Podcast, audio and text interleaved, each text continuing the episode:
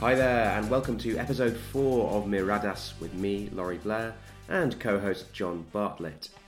This week we're thinking about the theme of legacies, inheritance, and lineages across the Americas. In our newsflash, I spoke with Amaru Villanueva, a doctoral student in sociology from La Paz, Bolivia.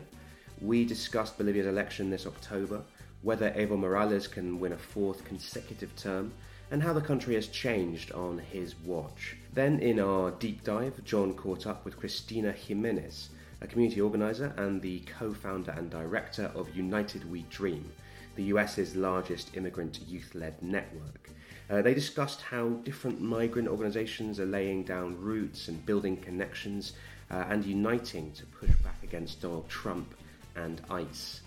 Uh, and then finally, in the Culture Corner, I sat down with Marcelo Martinessi. Uh, he's the Paraguayan writer and director of Las Herederas, or The Heiresses. It's a subtle and powerful movie which has been taking film festivals by storm.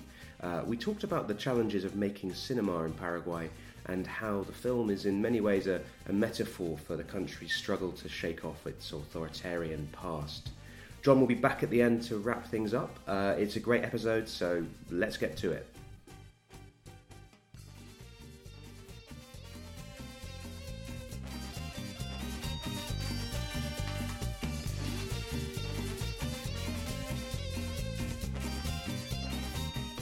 Okay, so we're joined uh, from La Paz by Amaru Villanueva, who is a doctoral student in sociology at the University of Essex, born and raised in La Paz, Bolivia. And uh, Amaru has a wealth of experience across journalism, innovation, academia, uh, and the civil service in Bolivia and, and beyond. Um, we're going to be talking about Bolivia's elections, which are coming up later on this year uh, on October 20th. Amaru, thanks so much for joining us. Um, I, I, I, just wanted to kind of um, kick off by asking you, you know, how how strong is Evo looking in, in the run up to the vote this October, uh, and and you know how likely is it you think that he might lose? You know, we obviously you know to rewind, Evo has been in power now for about fourteen years, um, enjoyed large levels of popular support. Um, you know, the polls give his two two main opponents, you know, uh, uh, they are behind him a little a little way. You know, how how strong do you think Evo is looking, and, and you know, is it possible that we could see an upset and and MAS his party out of power? Okay, well, I think the first point to note is that strength and support is, of course, a relative measure. So I'd say, in relation to the previous two or three terms of government uh, of Evo Morales, he's definitely weaker, yeah. uh, along with El Movimiento Socialismo. But in historical terms, it continues to be uh, one of the strongest parties, um, well, especially since democracy was reinstated, at least formally, uh, in the early 80s. And it's still, I think, by all measures, the, the main political party with the largest support base in the country. Now, you mentioned some surveys. This is something I've been looking into recently. And uh, they have to be read with some caution. Mm. Uh, the main reason is that, for reasons of cost, but also for reasons to do with their intended clients and audiences, uh, surveys are often carried out in urban regions, mm. mainly the metropolitan area. I'd say, you know, the smallest surveys will cover La Paz, Cochabamba, Santa Cruz. Larger surveys will cover all capital cities, mm-hmm. you know, and they'll have a statistical sampling framework and they might take 800 to 1100 cases. But there are very few surveys that, that actually cover the country's intermediate cities, the rural regions, and I'd say there are no surveys in the past two years or three years that cover uh, the, the, what we call el área rural dispersa, you know, the, the, the uh, remote rural regions sure. of the country yeah. where massive support base is largely concentrated. So even though Evo leads, and this varies month by month, and you know, discounting the margin of error, you'd say that in urban and secondary cities, you know, in, in, in surveys that have uh, good coverage, mm. Would be leading his main opponent, Carlos Mesa, by about six to eight percentage points. Mm. Uh, I think I think the support, this difference is likely to be larger if you took into account the whole country. Mm-hmm. Let's bear in mind that in the 2016 referendum, the rural region that I'm mentioning voted 71% for Evo Morales. Mm. So if you averaged out proportionally what, what each of those segments means, I, I'd say it's not likely that Evo will, will lose the elections, at least according to the, to the, to the latest surveys. I think it will be a contested election.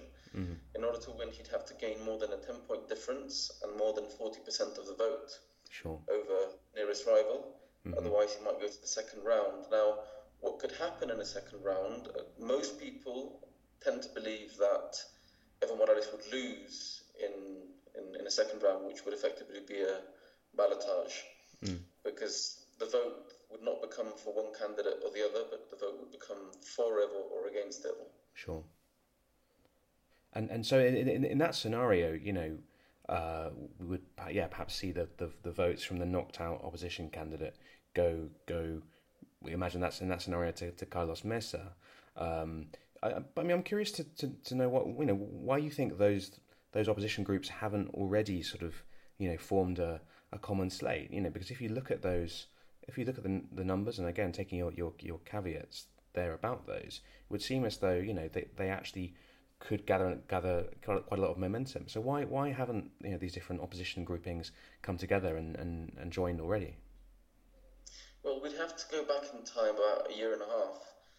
Uh, you know, flashback to 2016, 2017. Carlos Mesa would repeatedly say that he did not want to be a presidential candidate. Mm. he was almost done from politics. Let's not forget he was vice president to Gonzalo Sanchez de Lozada, Goni, Mm-hmm. who eventually fled the country in a helicopter following the uprisings of 2003 in October.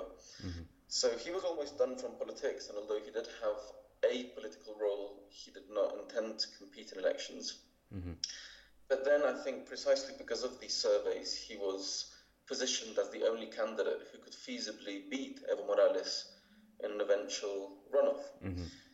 So following this signal, he kind of got pressured into, um, you know, without having a political party. In fact, they're using using a party slogan, a, party, a registered party from Tarija that he was never really a part of. Yeah, i- i- is- isn't that isn't he part of the sort of you know a, a, revo- a kind of revolutionary leftist movement officially? You know that's the title which of, of the party where he's uh, inscribed himself. Well, he would have been years ago, but that party then became fragmented and then its support waned. Right. Uh, it's now associated with old politics in Bolivia, so it's like lost its historical Oh, okay. legitimacy. But back to the question Sure. of why the opposition has not been able to form uh, an alliance, because if they do have something in common, is that they all want Evo Morales out of power.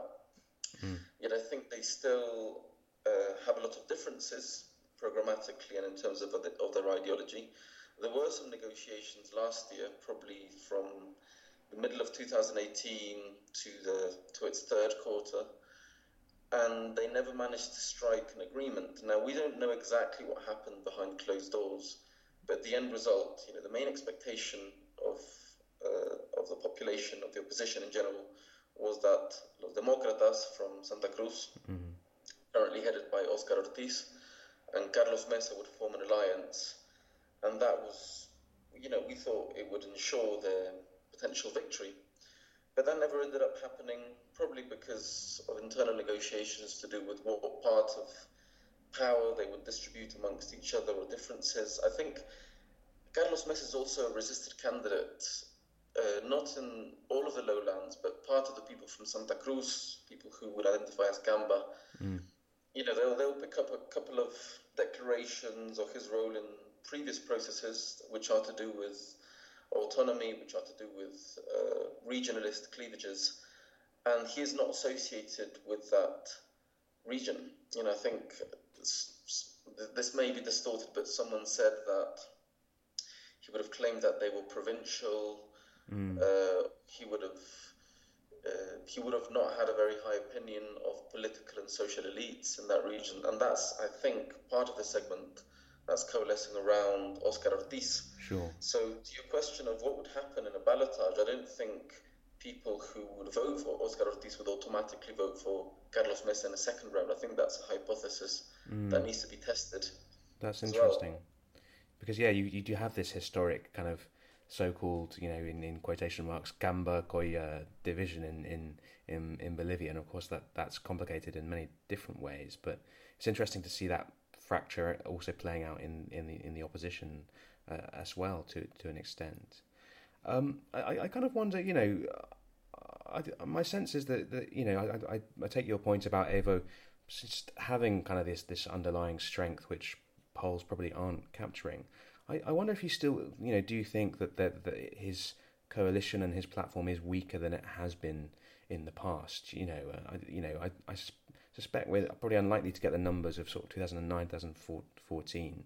And and if, if you think that's the case, you know, uh, why why do you think that is? You know, what do you think are some of the challenges and the difficulties MAS and, and the Morales administration have run into in, in recent years?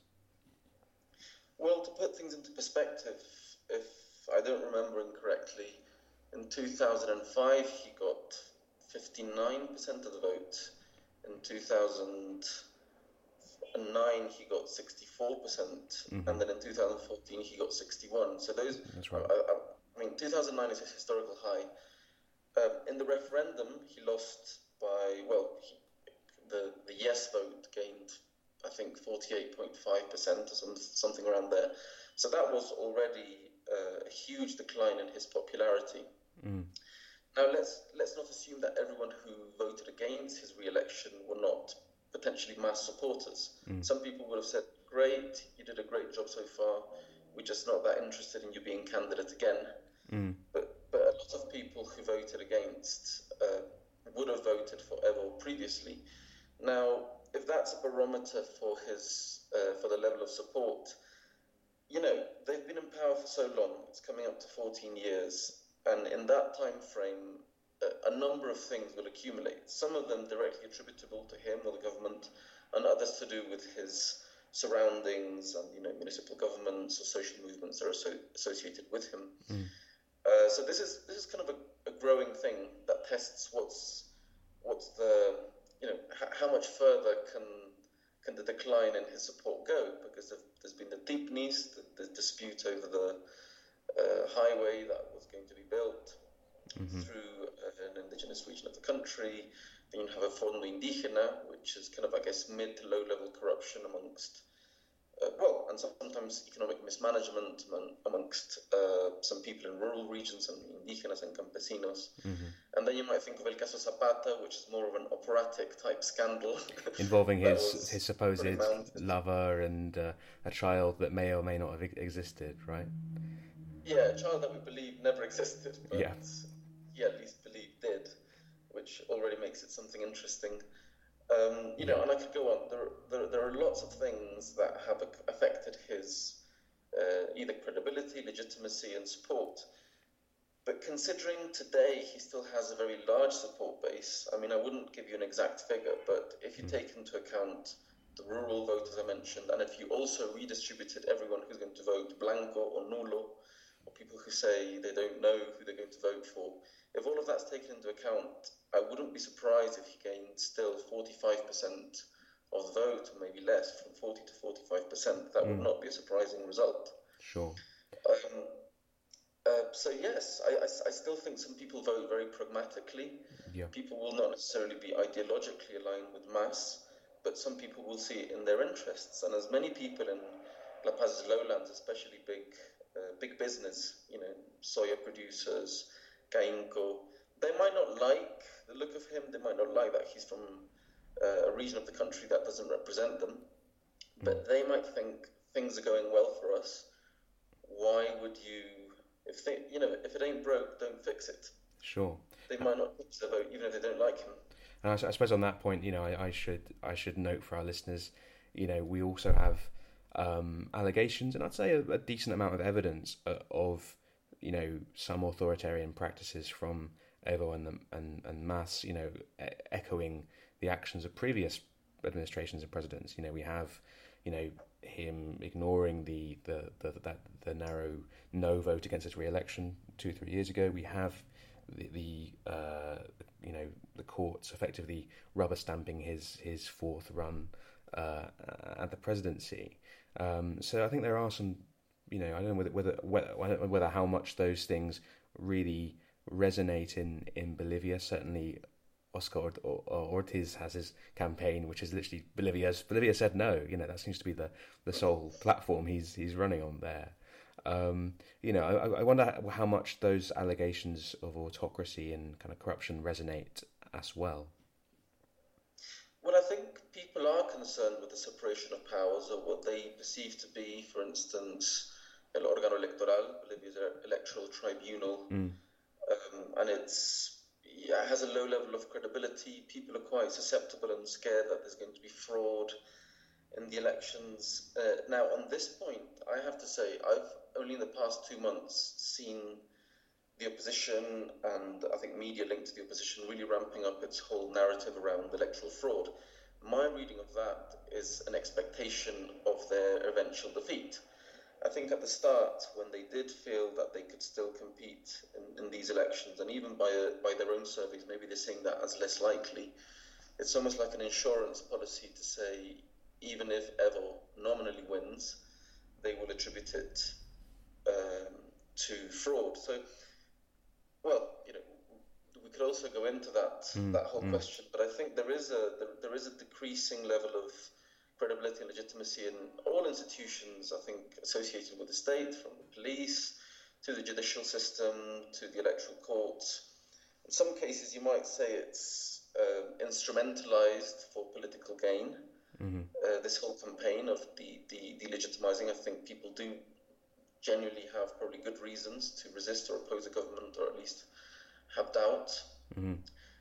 Um, but I don't think this is as generalized as people uh, are making out, or at least as much as you'd read in some media outlets. Now, sure. on this point of electoral fraud, you know, anyone I think who has been uh, jurado de mesa or who has been a delegate in in an electoral process knows that there are actually pretty robust systems in place mm. um, for vote counting and reporting. You know, and, and if anything, if fraud was that possible and easy by the government, then surely they would not have lost a referendum by three points. it's a fair, um, it's a fair but, point. But I think it's it's a good reflection of people's mistrust of institutions at large yeah. and their demand for a greater separation of powers. And what I think will be really interesting, you know, even if we don't know who's going to win the next election, and it is a contested election, mm. I think the next uh, period of government will be one of transition because it, it will either have the MAS in power, but no longer with two thirds of the legislative assembly, no longer both in control of the Senate and the Chamber of Deputies. Mm-hmm. Uh, most likely, MAS will continue to hold control of uh, the Chamber of Deputies and the opposition will hold the Senate. And that could lead to legislative deadlock. Mm. And they'll, have, they'll, they'll kind of have to learn, and even, you know, even if Carlos Mesa wins, they will in some way have to learn how to get on, communicate and talk, come to agreements and negotiate between government and opposition to make manage, managing the country possible in the first place. Fascinating. Well, I'm, you know, I'm, i think we have some interesting times ahead there. Um, that's all we've got time for. Um, but um, Amaru, thanks so much for speaking to us, and uh, um, uh, best of luck with your ongoing research. Oh well, thank you very much uh, for inviting me, and I look forward to listening to future versions of the podcast as well. Fantastic. Thank you.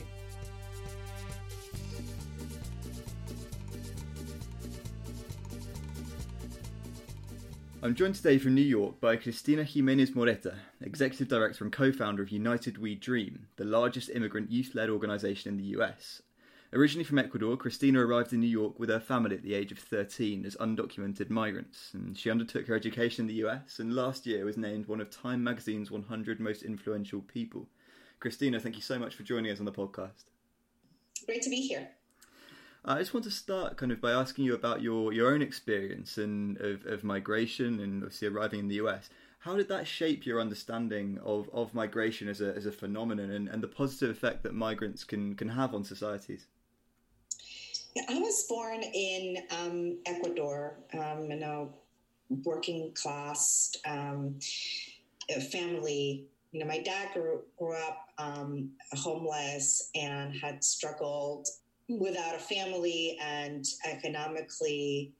And my mother, um, coming also from a working class family who also didn't um, support women in the family getting an education, had struggled to, um, you know, for economic opportunity and educational opportunity. So both of my parents you know, were you know both loving uh, and also very committed to ensuring that our family and that their children um, had uh, the opportunity to uh, a better life, uh, to have an education, to be able to achieve our dreams, and certainly to uh, not have a repetition of their experience, um, mm-hmm. you know, economically and, and socially. Um, and um, you know, growing up, uh, I remember not having uh, you know a lot of money, but having enough to uh, eat and a place to live and um, to pay for school uh, in Ecuador. Mm-hmm. Uh, but I remember as a young uh, child. Hearing the news that the country was on strikes, schools were shut down for mm-hmm. weeks at a time. there were protests on the street, um, and there was a lot of political turmoil. Um, a lot of it because of the uh, political instability of the governments in Ecuador at the time, uh, but also because uh, the banks, um, supported by you know foreign uh, uh, policy and other countries mm-hmm. like the U.S. and others, took power of the country um, and stole money from people life savings, um, and and because of all of uh, the unrest, socially and politically, uh, presidents were um, at the time. I remember taking. Um, uh, out of power, and many employers and companies left the country uh, because of the lack of stability. Mm-hmm. Um, and so, as a you know, as a, as a, young person, not really understanding all the complexity of global politics and an economic crash and corporate greed, uh, all I understood is that what that meant for my family. Uh, was that my parents were jobless and that for many months they tried everything uh, that they um, could do mm-hmm. to find jobs and just couldn't. Um, and there was some days where we wouldn't have money to eat. Um, and I started receiving notice um, notices from the school uh, saying that if we didn't pay for school, I not, I wasn't allowed to go back in, uh, mm-hmm. and that was because we didn't have money to pay for tuition. Um, so as my parents saw themselves in um, a moment of not having um, money for food and for school, um, and just being so close that their worst fears um, will become a reality for their kids, mm-hmm. uh, they made a difficult decision to flee poverty and leave the, leave the country uh, to seek a better life in the United States. And that was in 1998 uh, when we arrived to New York City. Mm-hmm. So it's, I mean, your experience has clearly had a, a, formative effect on your career as well. And I mean, you say you, you arrived in, in the US in, in 1998. Ten years later, you founded United We Dream in, in 2008. Um, can you kind of outline the important work that the, the organisation does in the US for people like yourself who moved to the country? Mm-hmm. Yes, United We Dream is the largest immigrant youth led network in the country. We have uh, half a million members and uh, a presence of local organizations across 28 states. Um, we were founded in 2008 with the vision uh, of creating a safe and empowering space for young immigrants who had to deal with the uh, discrimination, shame, uh, racism um, of being an immigrant in this country. Mm-hmm. Um, and wanting to change that, wanting to create a, a world and a country where uh, immigrants and, and, and people of color and all people could live without fear, could thrive and achieve their dreams. So we uh, do our work by um, focusing on community organizing and community empowerment. And so we empower young people, train young people to be community leaders and organizers. And we lead our work through advocacy campaigns locally and nationally. Um, and, and share our stories and, and work um, with allies and partners to change the conversation and the narrative on immigrants and immigration. We came together because of our experience as undocumented immigrants in this country and as, as young people who envision uh, a United States that will treat immigrants with dignity and where immigrants and people of color can live freely and thrive in this country. Mm-hmm. Um, and um, we um, have uh, been uh, creating safe spaces and empowering spaces for young people where they uh, could um, find a community of belonging as immigrants who experience discrimination um, and racism and you know we came together to provide the tools and the and the training uh, for young people to become leaders uh, and organizers and have the tools to change the world. And we have been doing this work through storytelling community organizing advocacy campaigns and um, using culture change and narrative strategies to change the conversation around immigrants and immigration. Um, and since then, we have been uh, able to have major uh, policy change and, and victories um, nationally, locally, um, and, and have been um, successful in building a movement that is changing the conversation and uh, and keeping up the pressure for change. Sure, and it's. I mean, I've been following the story for, for quite some time now, and it's it's fantastic work that you're doing uh, in the US. Um, without wanting to kind of be too blunt about this, the the situation has now changed, um, you know, markedly since uh, since President Trump came came to power in the U.S. And you know we've got these horrendous images of children in cages down on the on the southern border of the U.S. Um, kind of just as a as a kind of foundational question, what has been the change under Donald Trump's administration, and what have United We been United We Dream been doing to to react to this? Under this administration, we have seen a full fledged uh, attack on immigrants and Muslims and overall communities of color.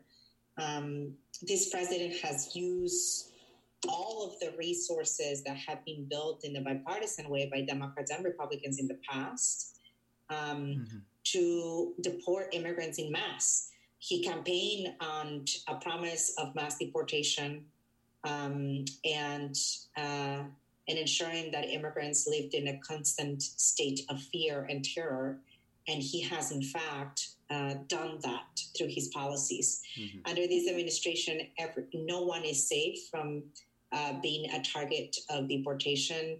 Um, he has made it so that uh, immigrants, particularly those who are undocumented, um, are considered a threat to national security and therefore a priority to be targeted, terrorized, and deported.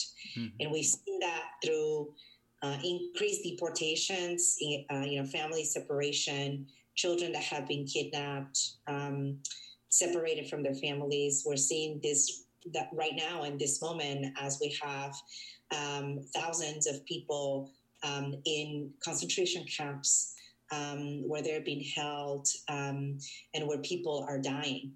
Um, and these are people that have, um, you know, come to this country to seek refuge and fleeing violence and and poverty, um, and they are being met with um, uh, t- uh, with inhumane um, and horrific policies mm-hmm. uh, by this administration. Yeah, and you, and you mentioned you mentioned there the violence and poverty that uh, that many people are, uh, are, fleeing in their in their home countries. The fact remains that these that these push factors in, in some Latin American countries, because we're I mean, we're talking about Latin America today, um, particularly at the moment in Central America and Venezuela. Although, of course, the, the kind of the country is concerned, uh, you know, it changes quite in, in quite a fluid manner. These aren't going away, these push factors. And earlier in the year, President Trump slashed aid to El Salvador, Guatemala, and Honduras. Won't this exacerbate the problem rather than solve it? And are there more constructive approaches that governments can be taking to these to these challenges? I think migration um, and the movement of people um, is a phenomenon that uh, every single country needs to be thinking about as a global uh, situation that we need to think about. Um, with uh, the increased uh, threats of climate change, uh, more and more people are going to be displaced. And we're already seeing this with what happened in Puerto Rico, what's happened in Haiti, um, and in other countries uh, across the globe. The climate change is creating climate refugees. Poverty uh, is pushing people out. Violence is pushing people out, um, and it's something that we, you know, have to grapple with um, as we think about particularly the situation that the United States is facing right now in its southern border with Central America. Um, what's important to remember um, and for policymakers to think about um, is both how um, the conditions, the social and political conditions in those countries are factors, as well as U.S. foreign policy and trade policy that has traditionally in this region created the conditions and uh, put uh, financial pressures on these countries um, that have led to greater poverty um, and therefore uh, have led to pe- uh, for people to have uh, limited choices and you know decide to take the risk to come to this country seeking a better life. Um, you know many presidential candidates are talking about this right now in the us that this is a regional and a global um, issue to think about and that the approach it's not putting kids in cages it's not uh, having children that are dying in the hands of our government uh, that there are more humane ways to deal with um, refugees, uh, which you know this country has historically done. Um, has mm-hmm. this country has been a refuge for um, people from Ireland, um, Jewish people from all over the world, um, and many other uh, people. And so this country has has a history of um, dealing with refugees and folks that are coming to this country seeking a better life. Um, and there are better ways to do it. There are more um, humane ways to do it. The way that this administration is doing it, it's not the answer.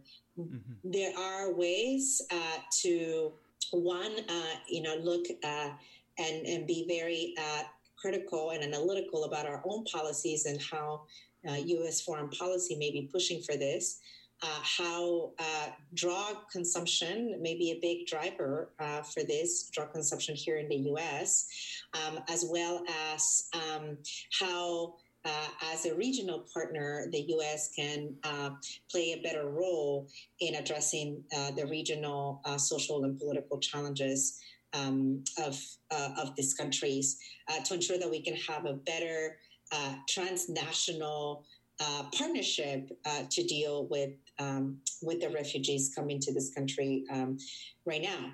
But the reality is that you know the treatment of immigrants in this country uh, has historically had um, a lot of pain and harm that has been inflicted in, inflicted in communities from you know how we saw the treatment of Japanese Americans during World War II, where they were put in concentration camps mm-hmm. um, just the way that we're doing it with refugees from Central America right now, um, and uh, separated families in, in, you know similar ways uh, to how Mexican immigrants have been exploited through labor agreements over time, uh, and also um, mistreated and deported. So, you know, there is, it's important to recognize the history that this country has of the treatment of immigrants, of slavery, uh, and the treatment of Black people, uh, as well as the treatment of Native American communities. And a lot of what we're seeing today, uh, unfortunately, reflects many of the practices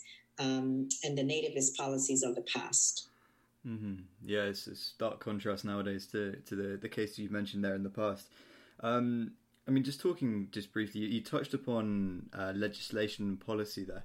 Um, development relief and education for alien minors, the DREAM Act, as it's as it's known, was signed in 2001. There's also DACA, the Deferred Action for Childhood Arrivals, signed in 2012.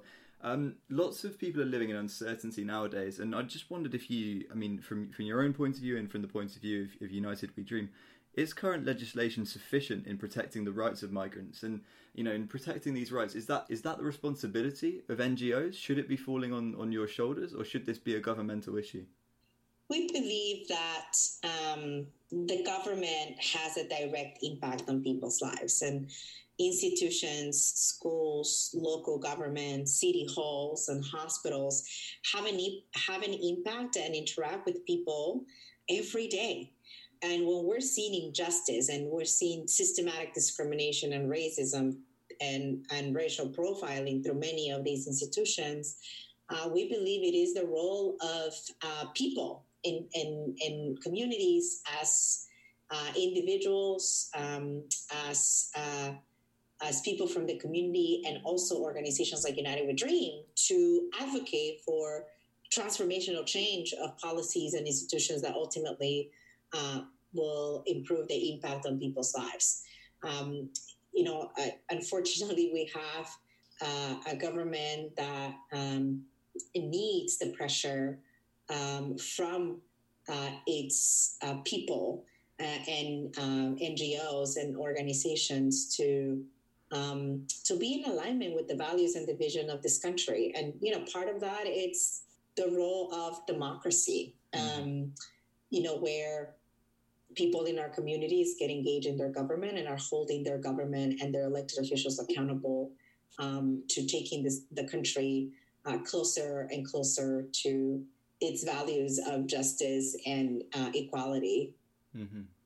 Yeah, and one other thing that we that's kind of noticeable at the moment with the the change of rhetoric that's cha- uh, that's taking place is that the the responsibility in, in inverted commas for, for migration is being thrust upon countries where whose citizens are the ones moving north.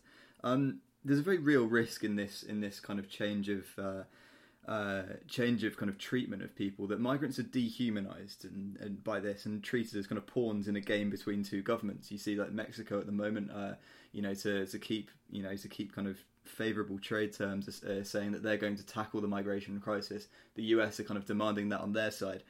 Are we doing enough to combat this kind of change in rhetoric, and, and what are the kind of the potential consequences from this?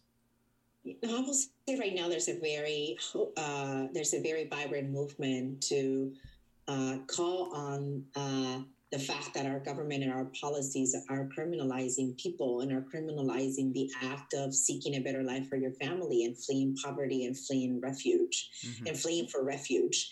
Um, and there is a very vibrant debate about how our policies have criminalized immigrants and not taking stripping away their humanity um, and using uh, uh, the, the criminality of um, uh, of an argument to um, the poor people to mistreat people uh, and to create the conditions in these camps where people, even children, um, are dying. Um, and I think that the, the, the hope is in the fact that there are um, thousands of people that are paying attention now um, that are saying this is this is this is uh, not moral. This needs to change. Who are pushing for change, and you know, in my um, experience uh, organizing in social movements in the United States. Um, uh, this is the first time where we have the world and people in the US paying attention to uh, the horrific uh, policies um, of this administration that are anti-immigrant and that it builds upon many of the policies that have been built by Democrats mm-hmm. and Republicans in the past. Mm-hmm. And so I think that there is a very significant opportunity to uh, fight back against the criminalization of immigrants, um, but also to make connections to how the approach of criminalizing people has been used against other communities of color in the U.S. and clear example is you know the way that Black communities have dealt with this, um, uh, and so issues uh, and connections around racial discrimination, racial profiling, and mass incarceration are all connected. Um, the same people that support these policies. Uh, that are anti-immigrant and focus on, the, on deporting people are the same people that um, that want to put more black and brown people behind bars. They're the same people um, that believe that. Um, uh, that we should have a Muslim ban. Um, you know, they're the same people um, that support nativist policies overall. And so, mm-hmm. Um, for us, there's a very uh, important opportunity to make the connections of the systematic um, racism that it's impacting communities in similar and in different ways.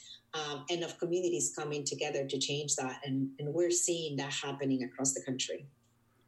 Yeah, it's it's good to it's good to hear from yourself that that's that is um, that is happening. That is the case.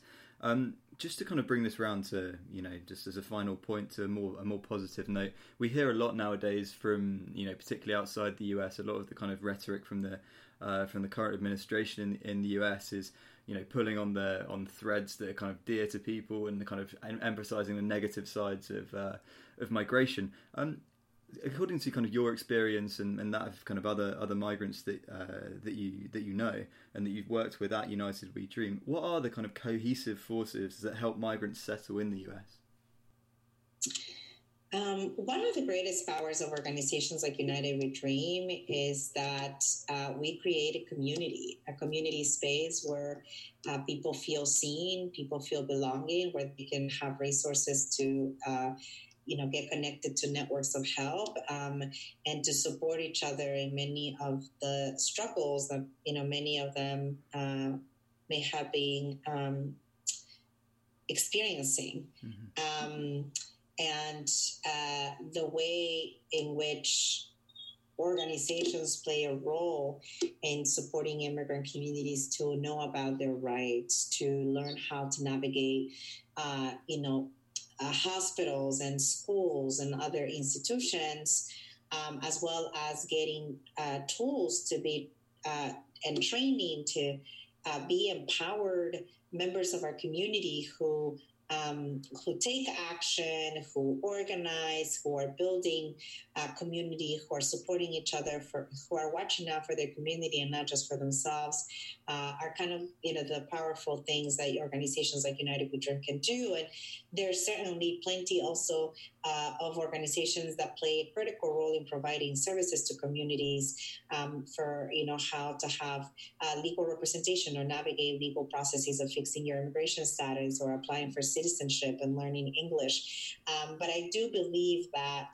um, when you look at models that are much more effective um, in other countries uh, um, when it comes to helping immigrants settle into a country, the role of government is important. And unfortunately, the role of this of the government in the U.S. has been to create terror and fear uh, and to target immigrant communities instead of uh, investing in uh, an effective settlement of people um, in the country, um, where they can have the tools for language access, healthcare, um, as well as um, you know, feeling welcome and feeling respected um, by the government and valued by the government. Mm-hmm. Um, you know, this in this moment, um, uh, immigrants feel quite the contrary, uh, where they feel targeted, not wanted, uh, hated, um, and this administration has fueled um, even more hate um, across across the country against these communities. And you're seeing that. You're seeing more bullying in schools, mm-hmm. um, more uh, attacks um, in public spaces, whether that's a restaurant or a train station. Um, and at the same time, you're seeing the role that organizations like United We Dream and the resiliency of our community uh, plays in, um, in, in continuing to fuel uh, hope uh, in in immigrant communities. Sure. Yeah, I think that um, you know resi- resilience and solidarity breeding hope is a, a, good positive note to finish on. So, Cristina, thank you so much for taking the time to speak to us. It's been it's been lovely to chat. Great to be here. Thanks for having me. Thank you.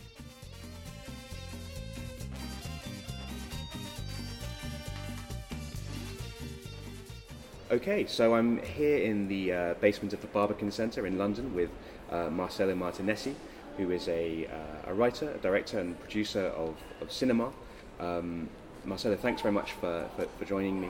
Um, Thank you. And uh, Marcelo originally uh, hails from Paraguay, although he has a uh, very strong heritage here in, in the UK and in Britain.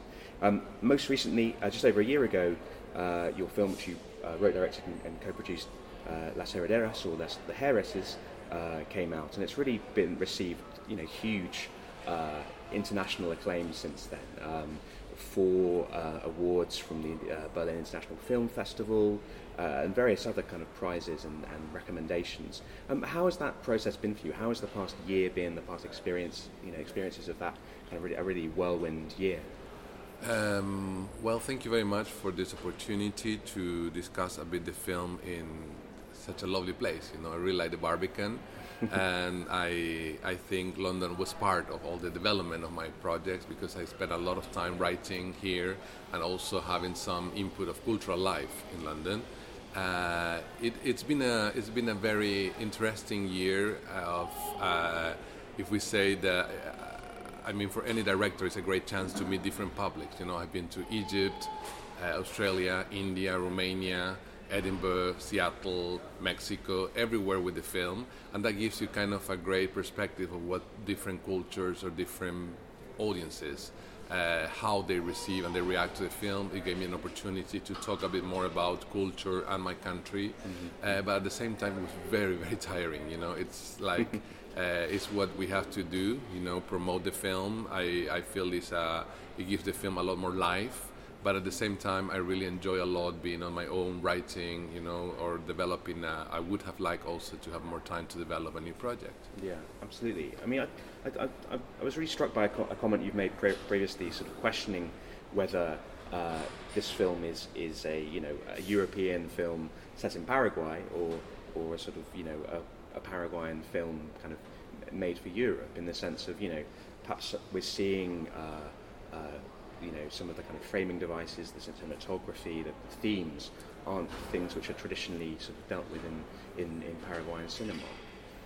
Well, I feel that the film is extremely Paraguayan. Mm. I mean, I, I think that the heart of the film is in Paraguay and the whole story uh, departs from many feelings related to my roots, where I, what, even though if I have uh, ancestors in Italy or in, in Britain, I feel that I'm very Paraguayan and mm. more than anything. So of course we we work with people from many countries, like productions do everywhere, and uh, and it's sometimes it's difficult to to think uh, of the influences. You know, of course, I love uh, the cinema of Cassavetes, I love the cinema of Bergman, but I also love the cinema of Lucrecia Martel, or I love the cinema of many uh, cinema novo artists from like Glauber Rocha from Brazil. Mm-hmm. So I feel that all the influences also shape the, your taste and the way you approach a subject or a theme when you work. Absolutely.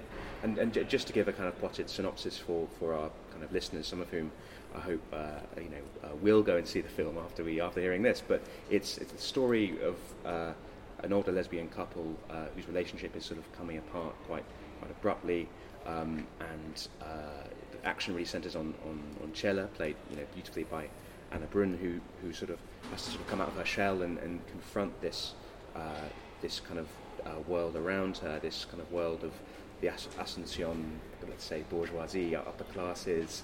Uh, it's a world of, of sort of tea parties, of, of gossip, a very kind of feminine world actually, um, but one which she kind of increasingly feels uh, sort of more uh, confident moving in. And the sort of film ends on this kind of quite quite hopeful kind of uh, sort of scene of her actually sort of you know leaving leaving the home she shared with her partner of 30 years and kind of striking out almost almost by herself. I mean, to, to what extent for you is that you know, writing the film, putting it together? Is that a parable of, of kind of contemporary Paraguay? You know, is that a metaphor that you're sort of you know working with there, or, or, or is it more of a personal story? Um, a bit of both. Uh, the the departure was always a metaphor. I mean, I always think and rethink how can I make a film to show this romance between the dictatorship and the petit bourgeoisie of my country because if we had a dictatorship for 35 years, it is because there was a romance with the dictator and this ruling class. You know, even though they won't want to admit it because today is not politically correct to admit it, there must have been a romance there. And what happened when he left? You know, what happened with this person that was managing the country or the house in the case of the Heiresses? What happens when this person who makes all decisions that we call in Jopara, which is a mix of Guarani and Spanish, we call Papaguasu. What happens when this person leaves? You know, leaves the scene and, uh, and, and we are left on our own, having to find our own devices to survive. having to drive ourselves, our destiny. So all these questions were at the heart, at the beginning of the film. And I also wanted to make a film that assumed that a couple of two women, uh, uh, of two women, is uh, is a couple. You know, I didn't want to make a LGBTQ film uh, where uh, I said, oh, or let's say I didn't want to make a militant film. Mm. I said I'm going to make a film that assumes a couple as a couple. You know, I didn't I didn't need to put a lot in the film in order to give explanations or a sex scene in order mm. to show you that they're a couple.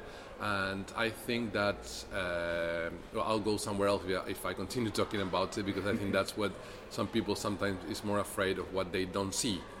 Yeah. Especially in Paraguay, uh, as opposed to what they really see. But I felt that going back to your question, at the beginning was this metaphor, and of course, the characters started to have their own life, their own shape on paper first, and then on the screen. And of course, adding Ana Brun, Margarita Irún, Ana Ivanova, all these great women who added a lot to their characters as well, mm. shaped the film differently and made it, uh, I think, a lot more honest, even because, of course, they brought their life experiences to the set and I had an opportunity to really work with them for a period of time that made it made it possible to make it also, you know, a very intimate and honest story. Absolutely. I mean, and some of these act- some of the actors there, I think Ana, Ana Brun in particular, you know, was really a first time uh, cinema a- actor in this context. She's done theatre and other things before, but you know, um, I think you can really see that that, that freshness um, uh, on the screen. These very kind of subtle understated performances. And you know, you, you mentioned there that the idea that you know Paraguayan society is, can sometimes be more outraged by what it doesn't see. And I think there was a case in point in, in, in the Senate, in, in, Congress in Paraguay, where in the, the film and, and, Ana Brun was in the process of being praised and honoured by by Congress, um, and then a so-called Liberal Party senator, you know, uh, effectively stood up and, and said, you know, I'm going to put up with this this you know lesbian uh, lesbian rubbish. You know, uh, some, some very kind of you know intolerant comments coming from some sections of society. You know, to what extent do you think the film has produced a bit more of a debate and a bit more discussion about you know, um, those sort, those sorts of issues? as I always say, if I wanted the film to be accepted and praised in Paraguay and everybody liking it and everybody going to a cinema and enjoying it, I wouldn't have written this film. You know, I knew the Heiresses was something else. I knew it was going to be accepted by some part of society and really rejected by others. I didn't know, of course, to what extent it will be given attention. It, it, the film received a lot more attention than I expect, a lot more attention than the one I expected, mm. mainly because of the well, uh, well reception in Berlin and also because we had great journalists who are able to look at the future and really, uh, really help the promotion of the film. You know, we had TV and journal journalists from uh, paper journalists from Paraguay going to Berlin. We had that also open up the debate before the film was even released in the country. And as soon as they found out that oh, at the center of the film there is a lesbian couple, a lot of people said, "Uh, uh what is this?" You know, I mean, after considering probably Ana Brun a rock star when she came back to Paraguay, all of a sudden people start questioning what are we celebrating? You know, what mm. is this? And I'm and that made me more that one of the I think one of the of the right things we did when we made the film was uh, creating this, uh, giving these characters a life that wouldn't offend anyone, even the people who have fundamentalist beliefs but they were offended before watching the film, and yeah. that's what I talk about. People is more offended of what they don't see because they create this all, all, all, their own fears that are inside their heads kind of grow and grow and grow and they say oh my god of course they said the children should not be watching this uh, i mean you go to a cinema and from the screen there will be some x-ray that will make you lesbian if you go and watch it these crazy thoughts of people that i think also expose how how medieval the country is in in many ways. But on the other hand, we had great debates, you know, about uh, not only about uh, uh, uh lesbian issues per se, you know, like the uh, Serafina, the La Serafina, which is a great cultural and militant group of lesbians, really embraced the film and create a lot of debate around it. They were very happy with the attention that they were getting through the film. But I think also the film raises other issues, you know, about class about um, political issues, like we mentioned earlier, that could be read in the film, and also um, like many films that when you can when you have an opportunity to read the layers I think it creates a lot of a better conversation. It creates a, lot of a better debate. Sure. Absolutely. And and thinking about you know obviously this is not the first uh, film you've, you've, made by a long way. You know I think the first major feature I'm right saying is was Karai Norte in, in 2000, mm. 2009. And what, you know what you know given given perhaps that uh, you know. Uh, lack of public understanding about what the film industry is, the other factors. What's it like being a filmmaker in Paraguay, you know, what are the kind of, you know, conditions and, and sort of, you know, opportunities and challenges involved in, in making films in and, and about Paraguay? Well, as opposed to many countries surrounding us, like Brazil, Argentina, and even Bolivia, we still don't have a cinema institute or cinema law. I mean, it's in the make at the moment, and also we don't yet have a, a specific funding for cinema. You know, like Uruguay have about five. You know, Argentina has several, mm-hmm. Brazil as well. So what happened is that that's I mean, cinema lives in a place where the there is a public understanding of the importance of cinema. So I'm on the one on the one hand, I'm very happy about what's happening in Paraguay. A lot of people making films, a lot of people wanting to tell stories. But on the other hand, of course, it's very difficult. I mean, a lot of these people are struggling. They make one project, and then it was so difficult that if nothing big happens with the project, they will probably never make a film again. So I think it's about time that we realize, I mean, the Ministry of Culture the, and the, the authorities in general, that uh, the cinema needs support. And, uh, and I think it's like uh, I always try to give the example of the people think, oh, we can only use money for health or for you know building roads. And I and I feel cinema also build bridges. You know, it also heal uh, a lot of um, a lot of heal a lot of uh, I don't know how you call it, a lot of uh, historical wounds. Wounds, yeah, yeah. heal the yeah. wounds in in a society. So I feel is, I mean, you have great examples in Britain and in many places of the influence of film in the cultural and even in the political life of a country. Mm. So I feel we're missing a lot if we don't support cinema. Sure. Uh, I think I'm, I'm right in saying that you you know you were you were uh, the first director of, of public TV in Paraguay under the uh, Fernando Lugo administration. It seems like there were some moves during that period to, to try and sort of improve uh, the, the sort of, let's say the broadcasting media landscape, kind of maybe try and create some sort of public investment in in those sort of things. You know, what, do you think there's that there are kind of moves in in that direction, and and you know, uh, I guess sort of yeah, do you see kind of any any green shoots in terms of institutions, spaces, bodies that, that can you know promote independence? Yeah, for me it was in many ways a spring in the in the history of Paraguay uh, from 2008 till the coup d'état of 2012 and I feel that in many ways I was shaped by my experience in the public television because I come from a privileged background that I didn't have a chance to see as much as I saw during my time working at the public television and with everything that happened afterwards. So do, I do feel that um, uh, we. Uh, I do feel that in many time, in, in, many ways, the Colorado Party has done a a lot of uh, horrible, uh, ha- ha- is in, in, in, many ways responsible of many of the horrible things that were done in the country. Not only Stroessner, not only the dictator, you know, like we want to say, or even the Morini or the dictator before. It's not only about that. It's about a whole group of people that support a way of seeing that the country is the party you know, mm. and that really harmed a lot. That really damaged a lot the uh, Paraguay, and I feel that I was involved in a project to try to improve the quality of democracy. I don't think Paraguay can be called a democracy. How can you call a democracy a country where people buy their seat in Senate? How could you call democracy a country where the information is owned by three families? Mm. That's not a democracy. You're referring to the very, you know, uh, extensive media concentration in Paraguay. Yeah, you know, yeah, yeah, yeah. Media empires. Yeah. so you, you, you're looking forward. You know, obviously we have a very young population in Paraguay. You mentioned the fact that you know there are, there are new content producers, film producers out there.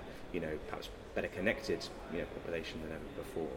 You know, what's your, what are your kind of you know what do you think is is is coming in the, in the coming sort of decades? Do you see you know are you optimistic when you think about you know what's coming for Paraguay? Well, even though we are under a Colorado government now, I mean, I feel very optimistic about what's happening in the parliament. You know, getting rid of four or five guys so far.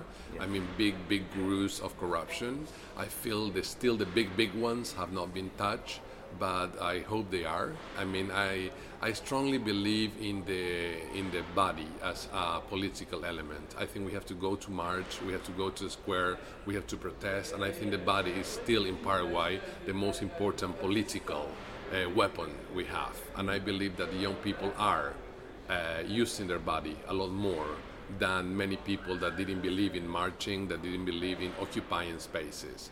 I feel that uh, also um, in, in many ways uh, we do have um, opportunities with the with everything that's happened now with um, allowing access to public information that we didn't have before, and in that sense, I am optimistic. Sure.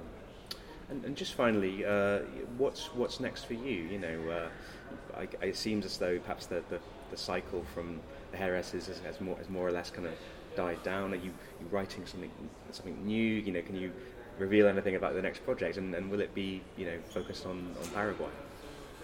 Uh, yeah, well, going back to everything we have talked about, I ask myself all the time, what is it to be a Paraguayan filmmaker? You know, coming from a country with such a tragic history, uh, no tolerance to diversity, uh, a country with such a big inequality, you know. So I feel that those thoughts are going to shape my next project always. I mean, the fact of belonging. I mean, my roots are in Paraguay. I feel that I am Paraguayan more than anything else, and that's the. Even though if I sometimes I have been and I would always like being involved in projects internationally, I feel that uh, the most honest stories I would tell are always in Paraguay. So I feel that I'm writing. I have several pages with ideas, with thoughts, with memoirs, and out of that something will come up. I really have not given shape yet, but I think it will be something always related to or concern about that belonging to Paraguay. I, I, I love this. Uh, there's a guy that said Paraguay is not a country; it's an obsession, and I, and I do feel it is. Yeah, I can certainly certainly relate to that, and you know, and there are many thousands of stories um, there waiting to be told. Um, Marcelo Martinessi, thanks very much for your time. Thank you, Larry. Thank you.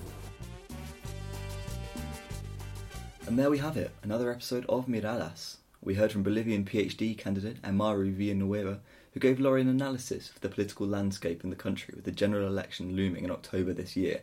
And I spoke to Cristina Jimenez, the co founder of United We Dream, about the work of her organisation and the situation facing both settled and arriving migrants in the US under Donald Trump. Finally, Laurie went to the Barbican in London to catch up with the Paraguayan film director Marcelo Martinessi, where they spoke about his new film Las Herederas, or The Heiresses, and the steps it has taken towards challenging views in Paraguay and reckoning with the country's authoritarian past. If you can, then please rate and subscribe to Miradas on iTunes, Spotify, and SoundCloud, and share us with your networks, as it really does help us get the word out there. And finally, you can follow us on Twitter and Instagram at MiradasPod, uh, you can check out our website and join our mailing list at www.miradaspodcast.com and email us with any requests or comments on info at miradaspodcast.com. Our music, as ever, is by the brilliant Chilean band La Motivante, and our logo was designed by cartoonist Diego Cumplido.